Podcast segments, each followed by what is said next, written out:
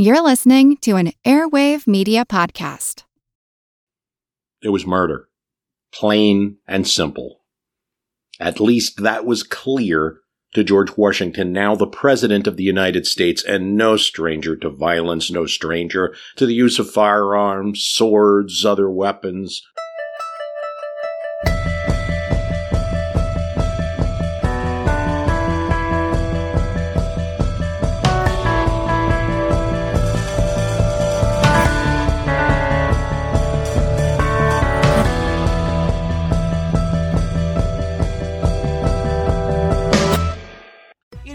Ryan here, and I have a question for you. What do you do when you win? Like, are you a fist pumper?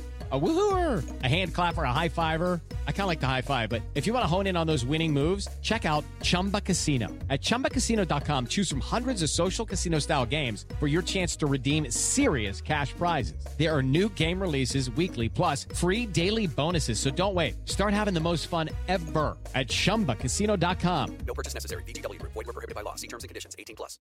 As the nation's first president, he had to deal with, among the most pressing problems, issues with Native American nations. When he was only citizen Washington in 1785, the Confederation U.S. government, without his involvement, created the Treaty of Hopewell with the Cherokee Indians, specifying a large area of parts of today's Tennessee, South Carolina, and Georgia as hunting grounds.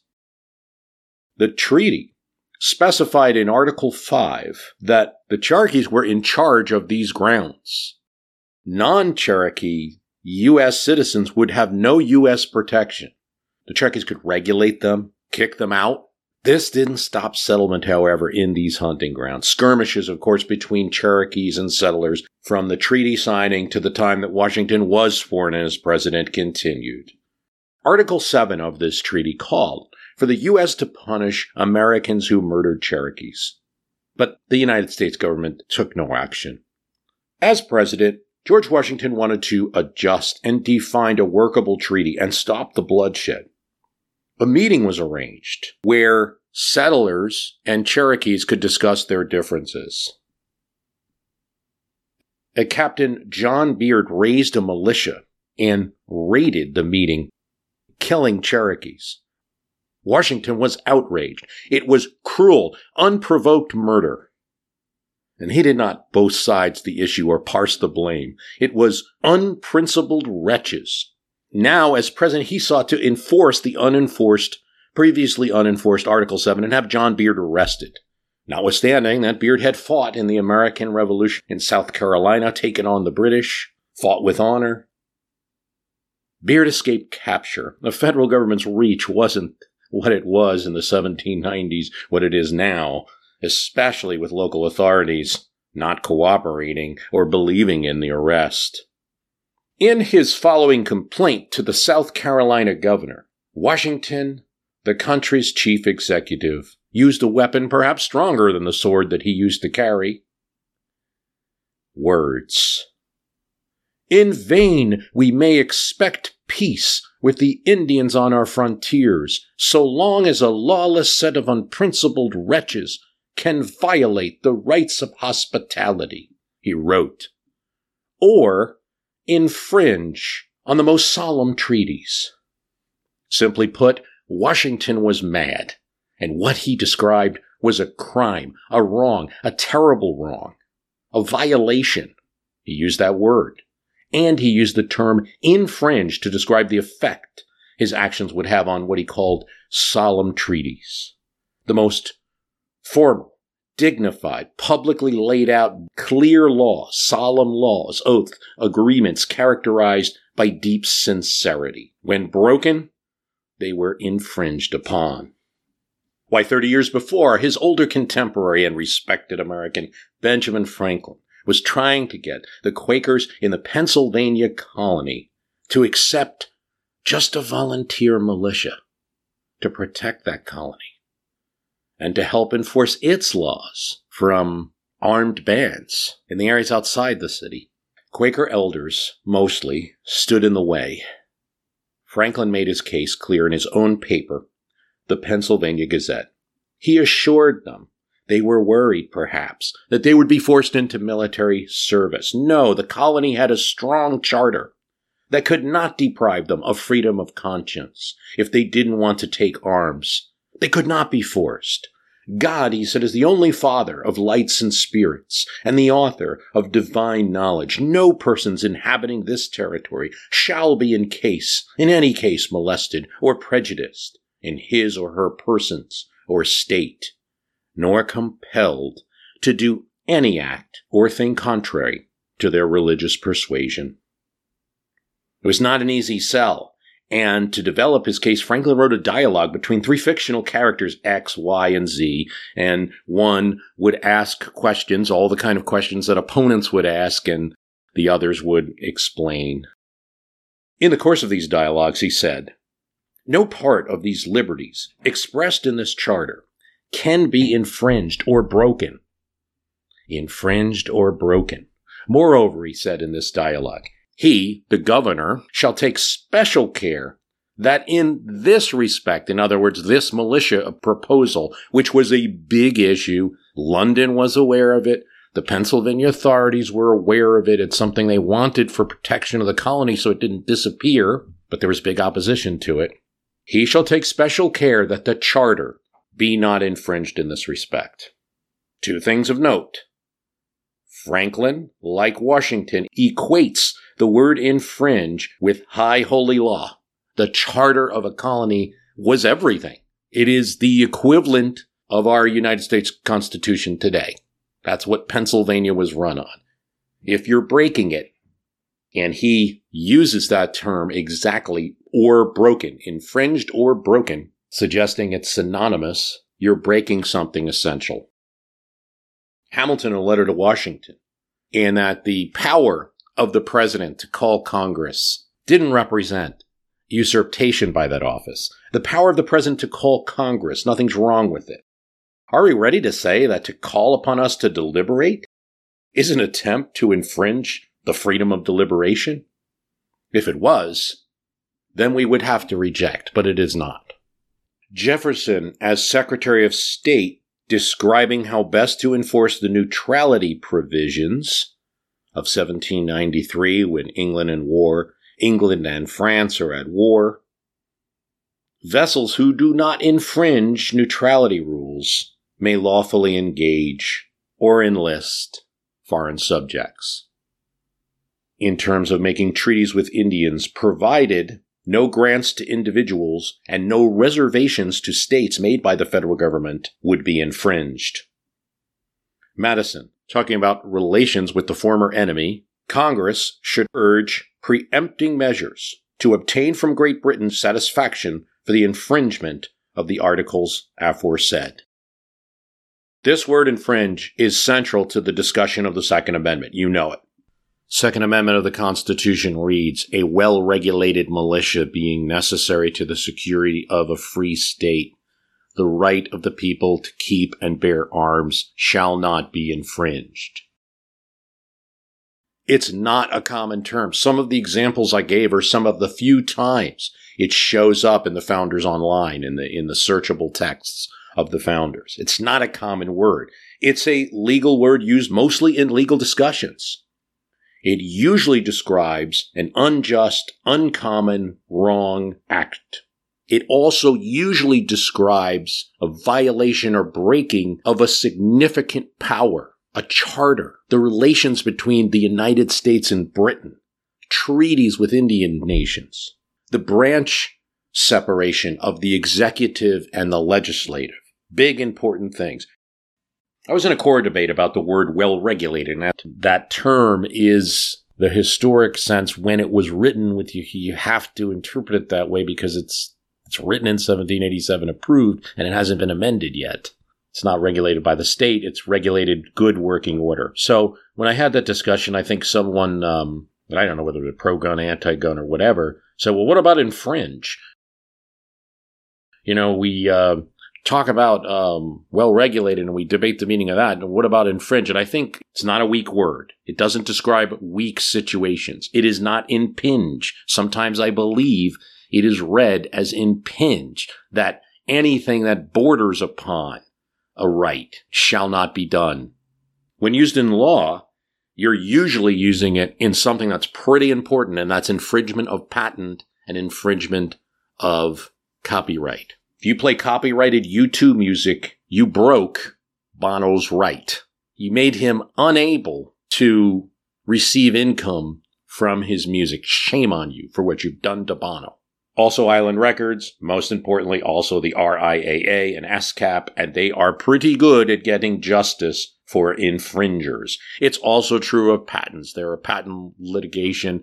It's a very uh, big violation of law to violate a patent. It's not a small one, and that's what we're talking about. Infringe means big violations.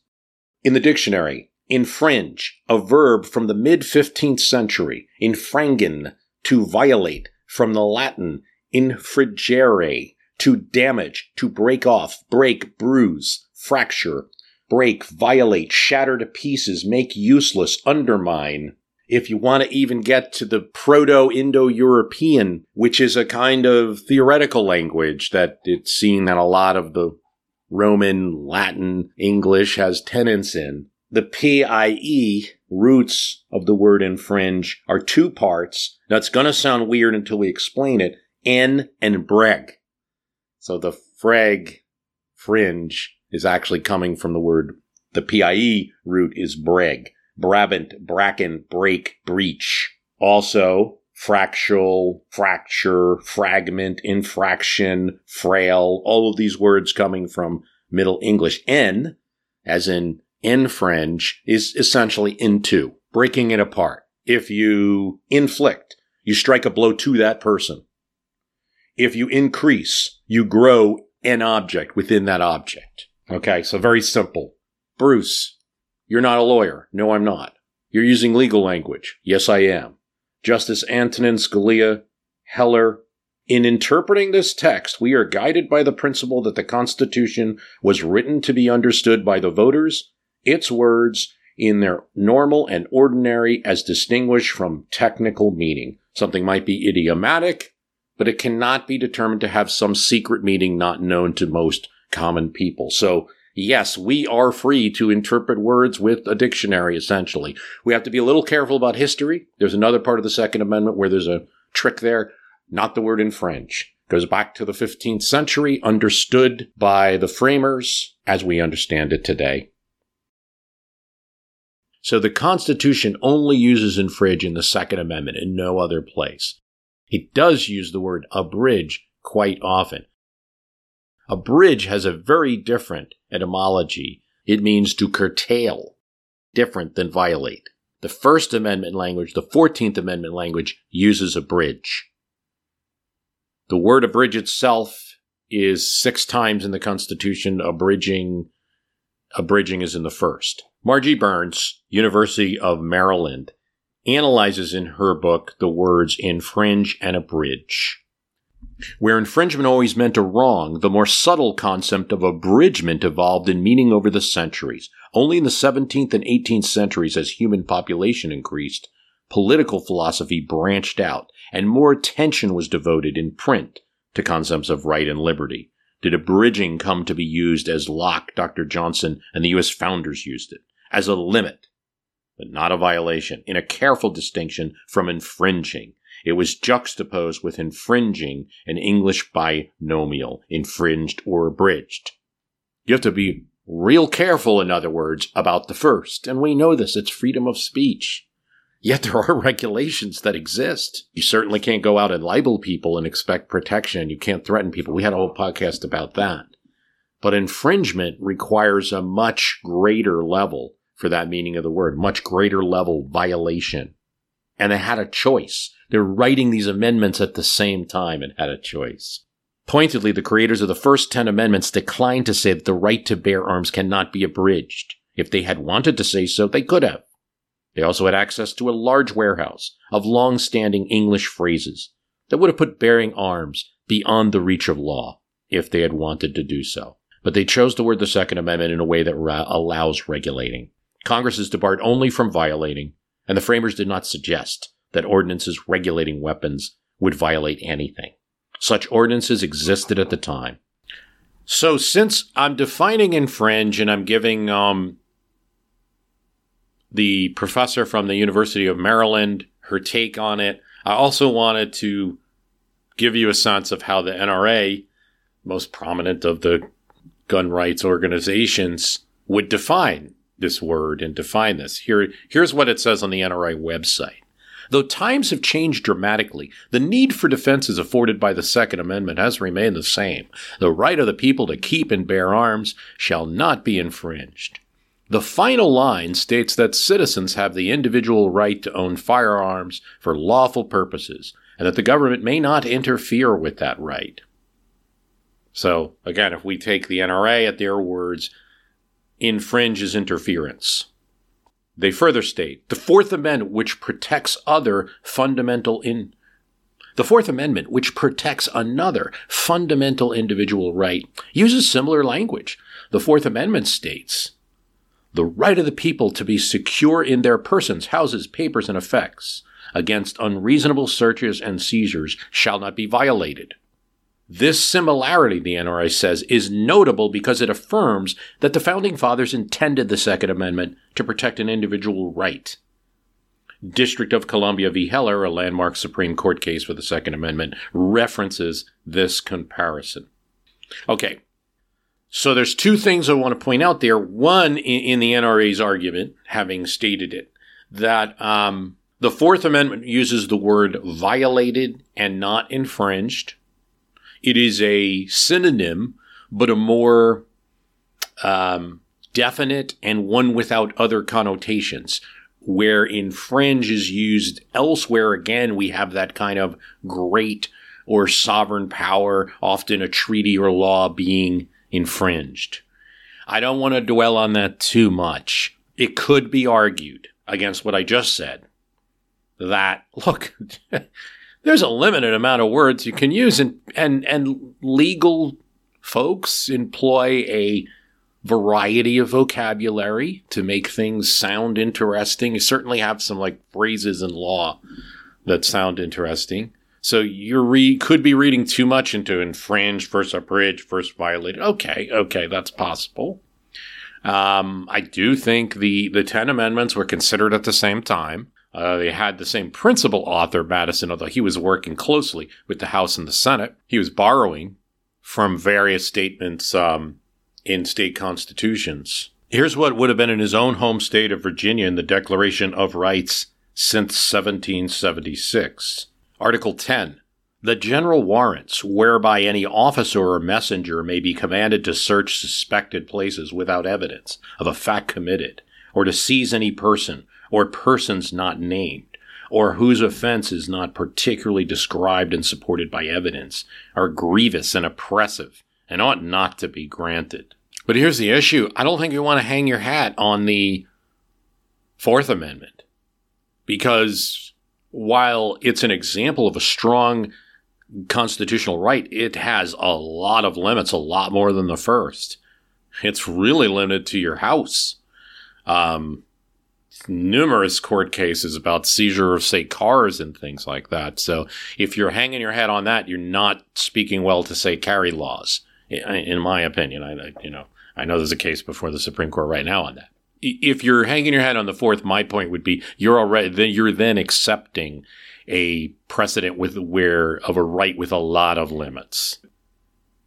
Okay, so why am I even infringing your time talking about this, right? Because I think it's so important that if it's that high of a threshold, it speaks a lot to today's issues. I do not think background checks, for instance, infringe upon the Second Amendment. I do not think that rules about someone's mental condition and owning a firearm infringe upon the Second Amendment. I do not think that rules about someone being a felon infringe upon the Second Amendment. And oh, by the way, it doesn't appear, neither do most justices, and neither does anything stated in the Heller decision of 2008 this very important and often ignored part of the Heller decision, like most rights, the Second Amendment right is not unlimited. It is not a right to keep and carry any weapon whatsoever, in any manner whatsoever, and for whatever purpose. The court's opinion should not be taken to cast doubt on long-standing prohibitions on the possession of firearms by felons and the mentally ill, or laws forbidding the carrying of firearms in sensitive places such as schools and government buildings, or laws imposing conditions and qualifications on the commercial sale of arms. There's no serious constitutional case being made for any of those issues. You do have a current live debate going on about concealed carry, and we'll get into that. There's a New York case that's before the Supreme Court, probably be decided in a couple of days or a couple of weeks. But I see a big contrast between some of the internet debates, some of the rhetoric things about you're going to take my guns away, or you can't touch guns at all. You can't even give me a day's delay to getting a firearm. You can't say anything about firearms. You can't regulate any type of weapon. That's not the current law. And that isn't consistent with, with the word infringe. The history of words is not that important to politics. I don't talk about words and linguistics a lot, unless politics and law mixes with words and makes words the deciding matter. And so it is with a lot of the Second Amendment debates the recent discussion over the Second Amendment in the wake of horrible myriad school shootings is an important discussion, but some of it's misguided. Most proposals that are made, in my opinion, have nothing to do the Second Amendment. The Second Amendment does not block them. Most of the proposals do not require repeal of the Second Amendment. I don't believe it requires a significant reinterpretation. I believe there's enough there. We'll get into some of the recent court activities on that. With any history of the Bill of Rights, we have to consider what it is. Constitutional Convention, 1787, agree on a draft for a constitution. It's sent out to the states for ratification. That convention in Philadelphia, you know, you have to say it was the great minds, but it was also the elites. I mean, there were great people. Washington was leading that convention. Roger Sherman, George Wythe, who had been one of the prominent legal scholars in Virginia. Benjamin Franklin's there. You know, Jefferson and Adams are not present. They are abroad. But a lot of the legal minds in the states are there. And they finish that convention. And this is an important thing to remember. Washington and Franklin are there, and they, including James Madison, leave that convention without any Bill of Rights at all, including no Second Amendment. That's something to think about when you're going to start talking about founders and framers and what they're saying. There's a big group of them that had no particular need for a second. Mason, you could say George Mason did want a Bill of Rights, and he probably wanted something close to Virginia because Virginia had a clause that read this. That a well regulated militia comprised of the body of the people trained to arms is the proper, natural, and safe defense of a free state that standing armies in time of peace should be avoided as dangerous to liberty, and that in all cases the military should be under strict subordination to and governed by the civil power. Section 13 of the Virginia Bill of Rights. Now, you know, the first thing you're going to say, there's nothing in there about keep and bearing arms. That's right. Massachusetts at the same time, though. The people have a right to keep and bear arms for the common defense.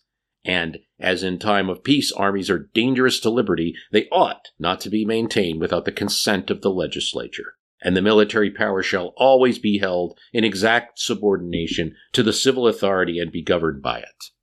Do we notice something in this trend? What's the real issue at work here? It's avoiding standing armies. It's protecting the country, no doubt, protecting the people, but it's also avoiding a national army. Here's Rhode Island, number 17, that the people have a right to keep and bear arms, that a well regulated militia, including the body of the people capable of bearing arms, is the proper, natural, and safe defense of a free state. That the military shall not be subject to martial law except in time of war, rebellion, or insurrection.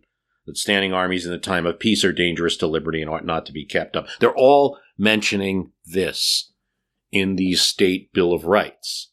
Patrick Henry, uh, who we're going to mention on this podcast for the July 4th, he's going to be our feature for July 4th, is a big proponent. That's what is carried over into what James Madison writes as the Second Amendment. So that's the impetus for the Second Amendment is a defense for the country, the militia, and a defense against some kind of national standing army, which we have. We have a United States Army now, but that's what our democracy long ago decided, and we changed. But back then, we were fearful of standing armies. And it wasn't just Pennsylvania Quakers or something like that, it was many states. It's way too far to simply read it out of the Constitution, and say there's nothing there about arms at all. We can just ignore that. That's an old, antiquated thing. People with wigs, no reason to even bother with that. No, it's in there, and it's pretty clear, and you can't read it out. And why does it matter in 2022? Because it was never repealed.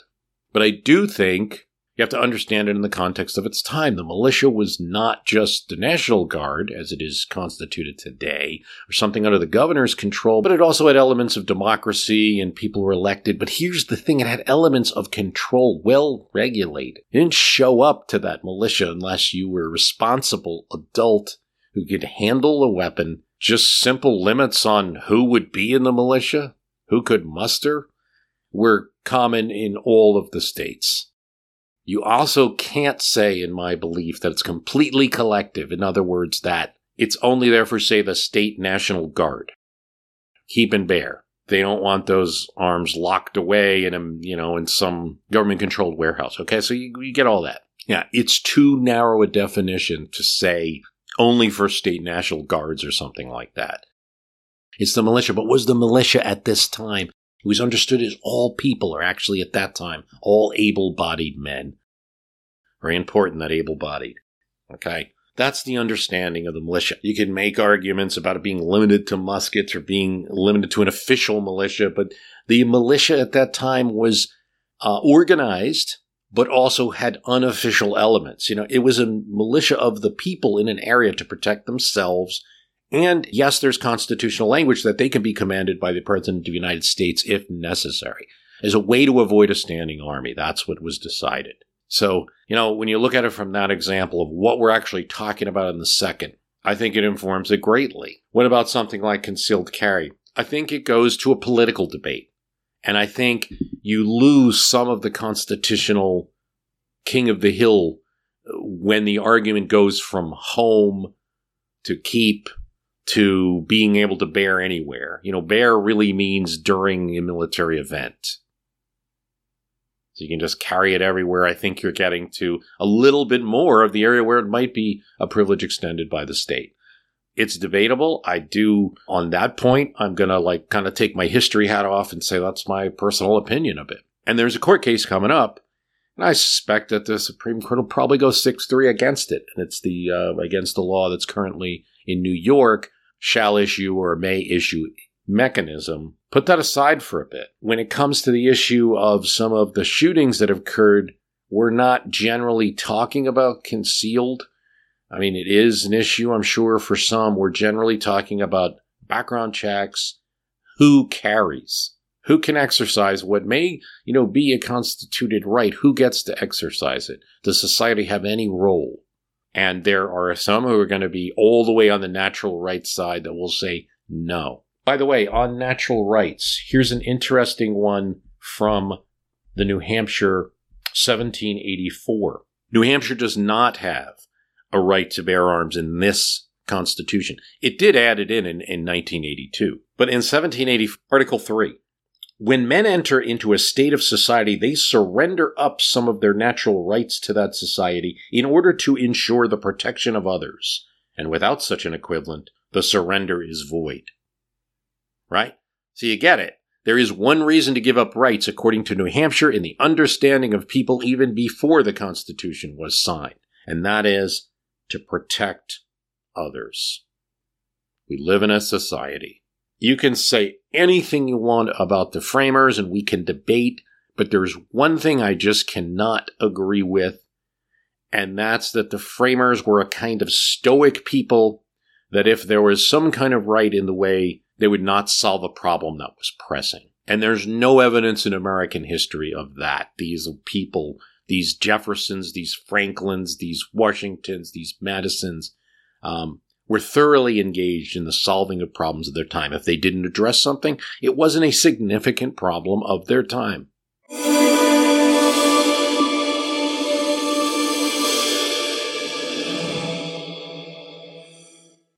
Hello, it is Ryan, and we could all use an extra bright spot in our day, couldn't we? Just to make up for things like sitting in traffic, doing the dishes, counting your steps, you know, all the mundane stuff. That is why I'm such a big fan of Chumba Casino. Chumba Casino has all your favorite social casino style games that you can play for free anytime, anywhere with daily bonuses. That should brighten your day a little.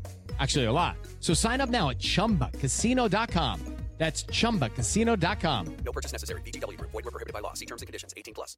Want to learn how you can make smarter decisions with your money? Well, I've got the podcast for you. I'm Sean Pyles, and I host NerdWallet's Smart Money Podcast. On our show, we help listeners like you make the most of your finances. I sit down with NerdWallet's team of nerds, personal finance experts in credit cards, banking, investing, and more. We answer your real-world money questions and break down the latest personal finance news. The Nerds will give you the clarity you need by cutting through the clutter and misinformation in today's world of personal finance. We don't promote get rich quick schemes or hype unrealistic side hustles. Instead, we offer practical knowledge that you can apply in your everyday life. You'll learn about strategies to help you build your wealth, invest wisely, shop for financial products, and plan for major life events. And you'll walk away with the confidence you need to ensure that your money is always working as hard as you are. So turn to the nerds to answer your real world money questions and get insights that can help you make the smartest financial decisions for your life. Listen to NerdWallet's Smart Money Podcast wherever you get your podcasts. June 17th, 1933, Kansas City train station. Frank Nash is a, a federal prisoner. And with the help of the FBI, they were able to suss out that he was hiding in Hot Springs, Arkansas. And FBI agents, with the knowledge, quietly picked him up and then put him on a train, along with those agents guarding him. Word got out, and associates of this criminal, whose criminal record reached back to 20 years before, he had just escaped from a from Leavenworth prison. He had powerful friends, bank robbers, well funded, who had participated in robberies throughout the Midwest. This was the era of Dillinger, of Pretty Boy Floyd, of the FBI, uh, FBI and even local police being confounded by a series of crimes where the criminals outgunned them. The law officers were on a Missouri Pacific train bound for Kansas City, due to arrive at 7:15 a.m. on June 17, 1933. They made arrangements for the FBI's Kansas City office FBI agent to meet them up. Well, word got out, and train schedules are public information.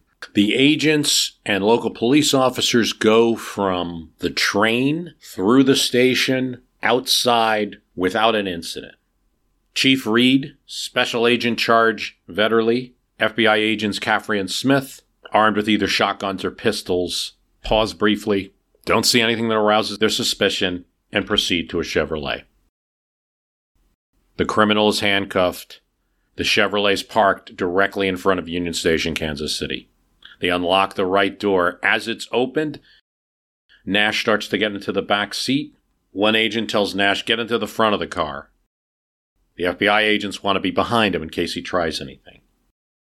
Moments later, Adrian Caffrey notices something.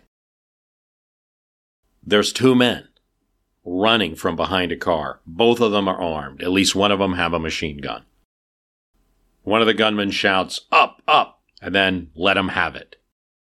Two police officers are killed immediately. FBI agent Vetterli is shot in the left arm. Agent Caffrey uh, falls, wounded to the head. There's tremendous uh, level of fire. The prisoner that they're trying to rescue, Frank Nash, is riddled with bullets and killed.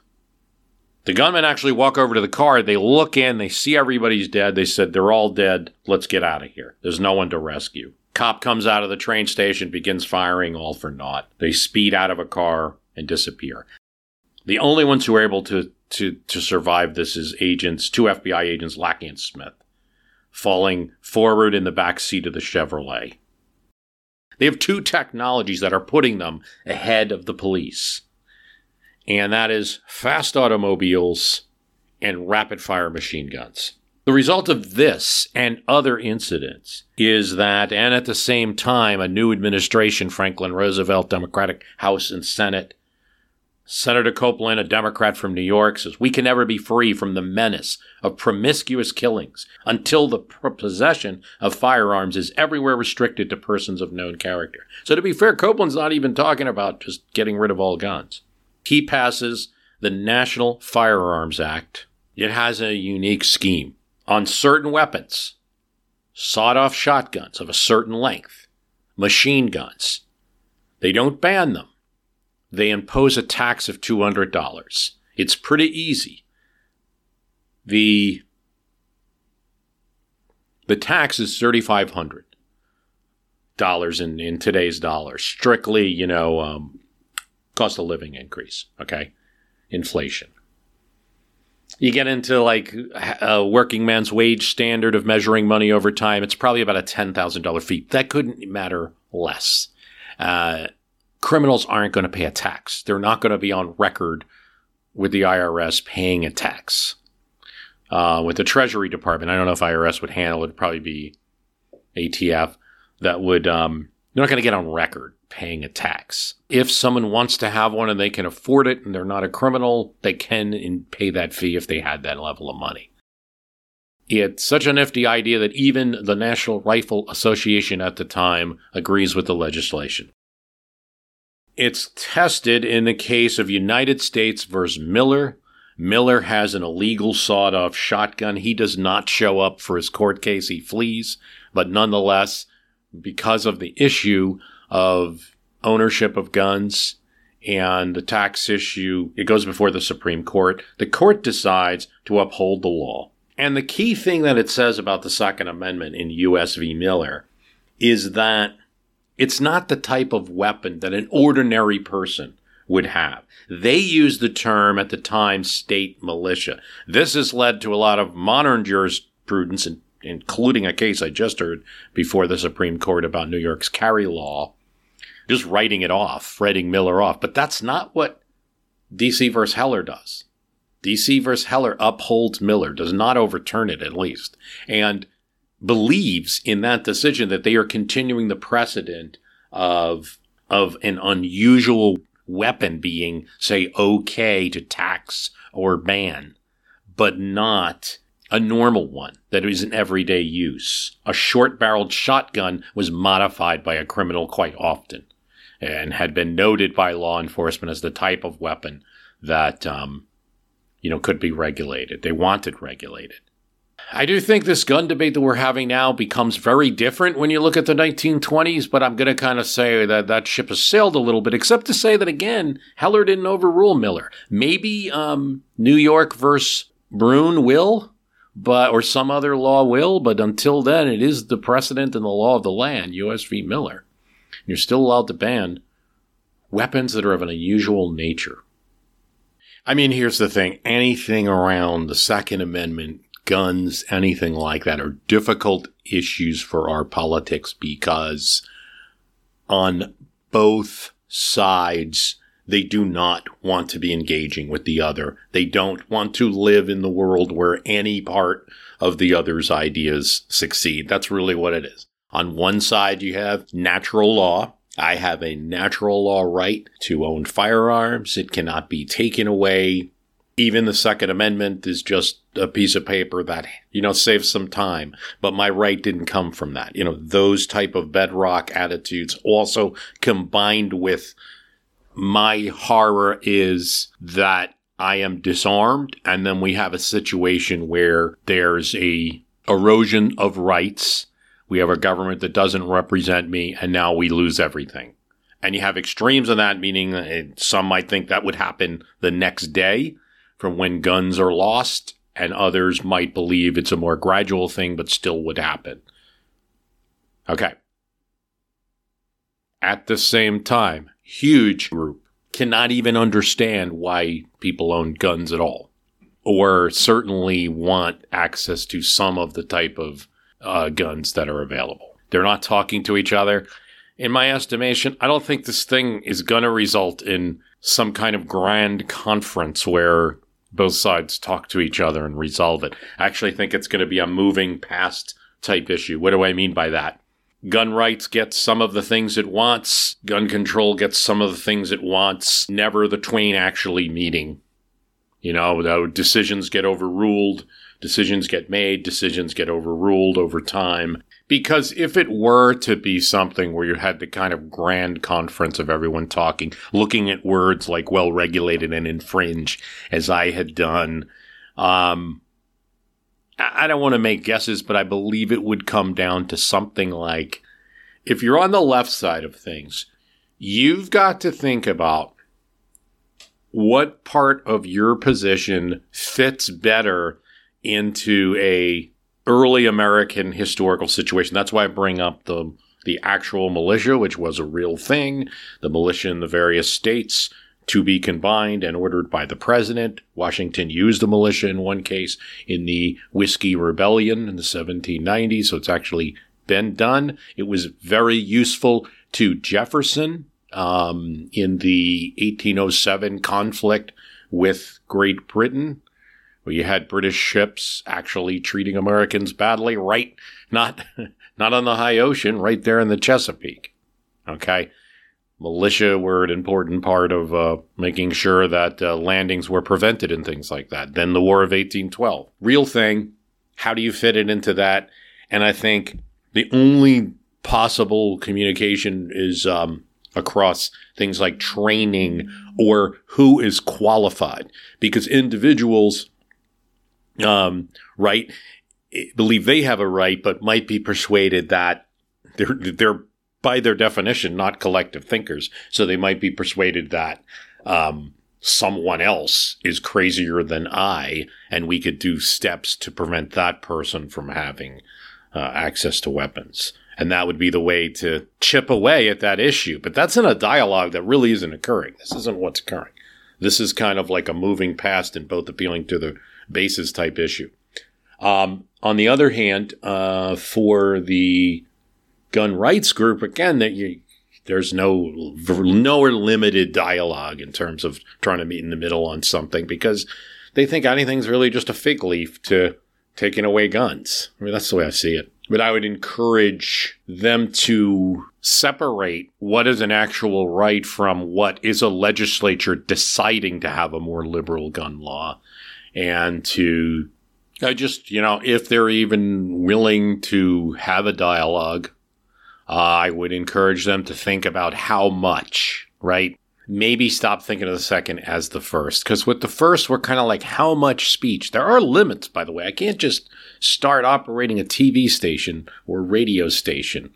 So my speech in a in a mechanized form is regulated quite a bit. But yes, we obviously have a fair amount of uh, free speech. I would encourage them to think about the second in, in a different way and to think about how much of this right do we reasonably need. Is everyone who is in support of gun rights on the side of those who think it's there to protect against tyranny? Is that really the whole group? Uh, or is that a limited group? What limits would be accepted? What um, what laws would be accepted. Is any law just unacceptable? Uh, these are all things to think about. Again, that's that's in my head. If there was a dialogue actually occurring, I don't think out there it is. I really don't. Not not on the internet that I see. I'm not saying there aren't a few reasonable people and all of that, but I just don't think the discourse um, is actually there. It's not really occurring. So that's it. It's it's two people just being amazed by the other's arguments if they're even talking. That's it. It should be remembered that what DC was doing in the Heller case, Heller's a security guard, wanted to bring his gun home. Handgun. It had an absolute handgun ban in the city. The handgun and the trigger lock requirement as applied to self defense violate the Second Amendment. Scalia writes in his decision, four others agree, the district's total ban on handgun possession in the home amounts to a prohibition on an entire class of arms that Americans overwhelmingly chose for the lawful purpose of self defense. In the Heller decision, Scalia leaves on the table concealed background checks, assault weapons bans. Um, he, in, in subsequent interviews, talks about we're really only talking about handheld arms here. So when you get into like rocket launchers and cannons and tanks and things like that. He's not even applying a second to it.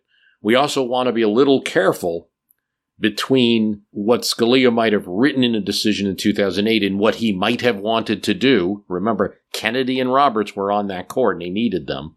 He had shown a proclivity to want to hear other cases. For instance, there's a case in California where a town had banned assault weapons. And he actually wanted to hear that case and made it very clear he wanted to hear. Let's talk about though what's going to go on probably in a few days or a few weeks. It is possible that uh, the concealed carry laws of New York, one of a few states that still have a restrictive rule on concealed carries that you must uh, in New York State in order to get a concealed carry permit to carry a firearm, you must submit to the New York authorities the reason you need it. And if it's for self defense, there must be a specific threat that you are afraid of. It cannot be some general fear. At least according to the New York state rules, it cannot be that you merely live in a high crime area. It would have to be some specific uh, threat to you. Um, an example might be uh, one case that was granted. The the pe- petitioner said that I hey. There's sometimes at night that I have to go and it's a dark parking lot. Well, the New York state authorities granted him a right at that time but not a permit for any time he wanted to carry.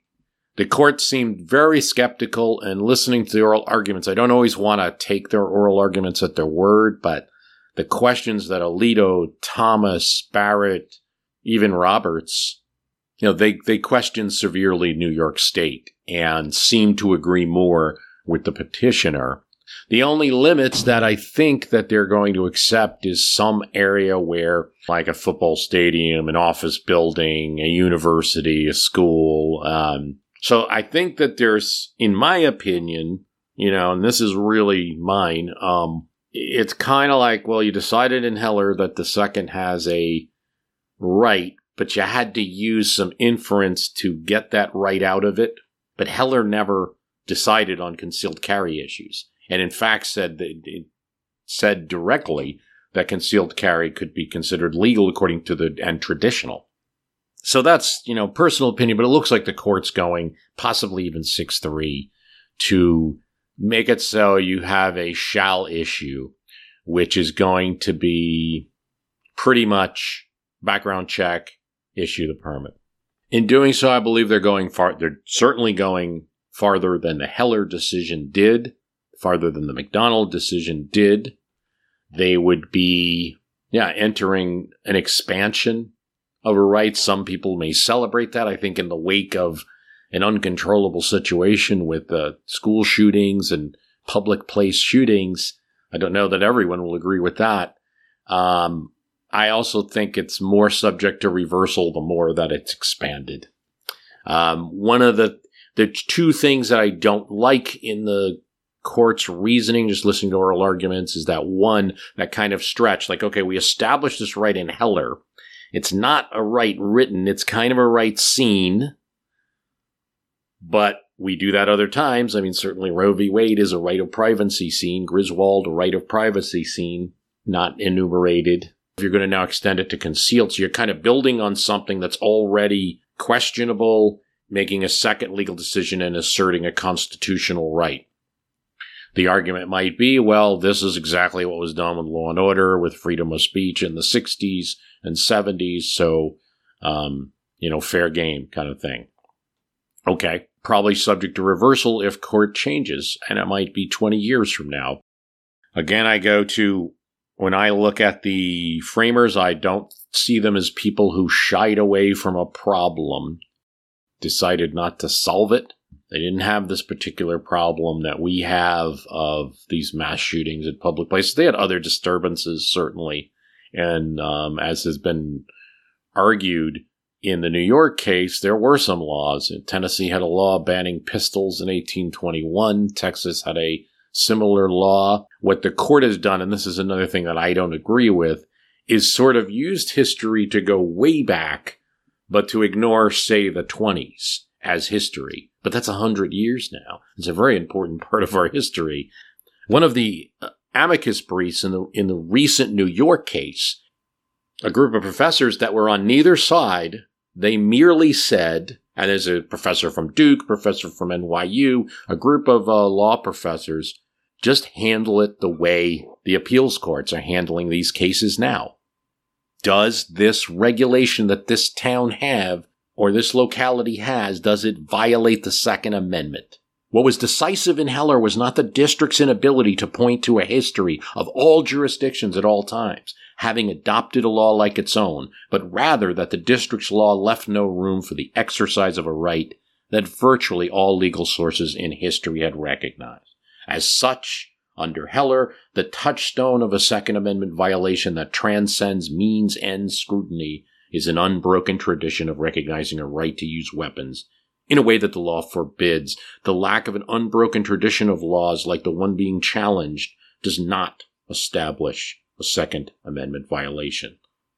The Second Amendment permits the people to prohibit what they have sometimes permitted. It does not place every use of weapons the founders or others have made at some times and in some places categorically beyond the police power at all times in all places.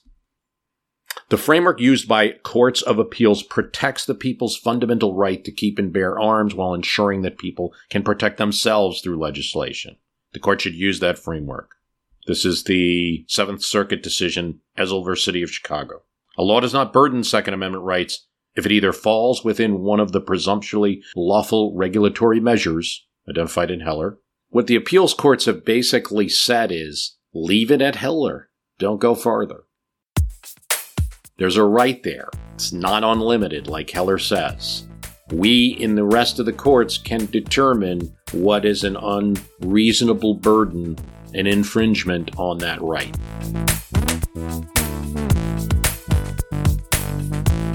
I can't answer all these questions. That's why, you know, mostly I wanted to narrowly focus on that infringe word, but of course we're going to get into the issue a little bit, and we did. The website's www.myhistorycanbeatupyourpolitics.com. I want to thank you for listening.